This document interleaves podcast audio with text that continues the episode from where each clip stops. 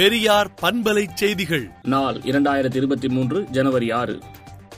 தமிழ்நாடு ஆளுநர் தனக்கென்ற உள்ள அரசமைப்பு சட்ட ரீதியான பணிகளை செய்யட்டும் என்றும் இது பெரியார் மண் ஆழ்வார் மண் அல்ல என்றும் ஆரிய பாச்சா இங்கு பலிக்காது என்றும் திராவிடர் கழக தலைவர் ஆசிரியர் கி. வீரமணி அறிக்கை விடுத்துள்ளார். பொங்கல் பரிசு தொகுப்பு வழங்குவதில் எந்த அரசியல் தலையீடும் இருக்காது என்று தமிழக உணவுத்துறை அமைச்சர் சக்கரபாணி கூறியுள்ளார்.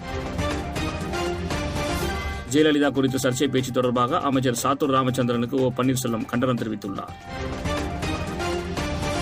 சைக்கிளில் உலகம் சுற்றும் நெதர்லாந்து நாட்டு பெண்கள் சென்னை வந்தனர். அவர்கள் இட்லி தோசை விரும்பி சாப்பிடுவதாக பேட்டியளித்தனர் பயோமெட்ரிக் வருகை பதிவேடு முறை ரத்து செய்ய கோரி வண்டலூர் உயிரில் பூங்கா தினக்கூலி ஊழியர்கள் பணியை புறக்கணித்து போராட்டத்தில் ஈடுபட்டனர். சினிமாவில் பிரபல கலை இயக்குநர் சுனில் பாபு மாரடைப்பால் உயிரிழந்தார்.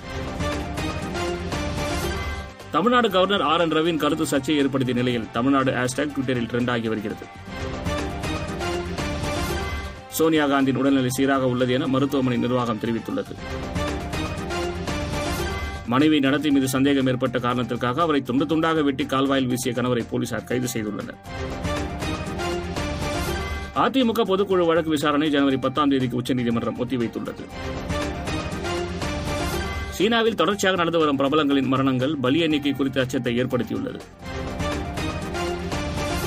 பதினெட்டு வயது வரையில் அனைத்து மாணவர்களும் கணிதம் படிக்க வேண்டும் என இங்கிலாந்து பிரதமர் ரிஷி சுனக் கூறியுள்ளார்.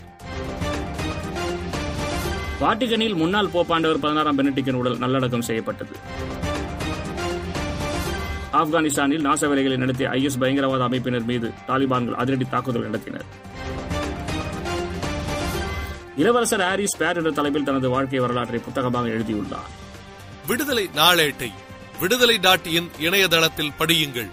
பெரியார் பண்பலை செய்திகளை நாள்தோறும் உங்கள் செல்பேசியிலேயே கேட்பதற்கு எட்டு ஒன்று இரண்டு நான்கு ஒன்று ஐந்து இரண்டு இரண்டு இரண்டு இரண்டு என்ற எண்ணுக்கு பெரியார் எஃப்எம் நியூஸ் என்று வாட்ஸ்அப் மூலம் செய்தி அனுப்புங்கள்.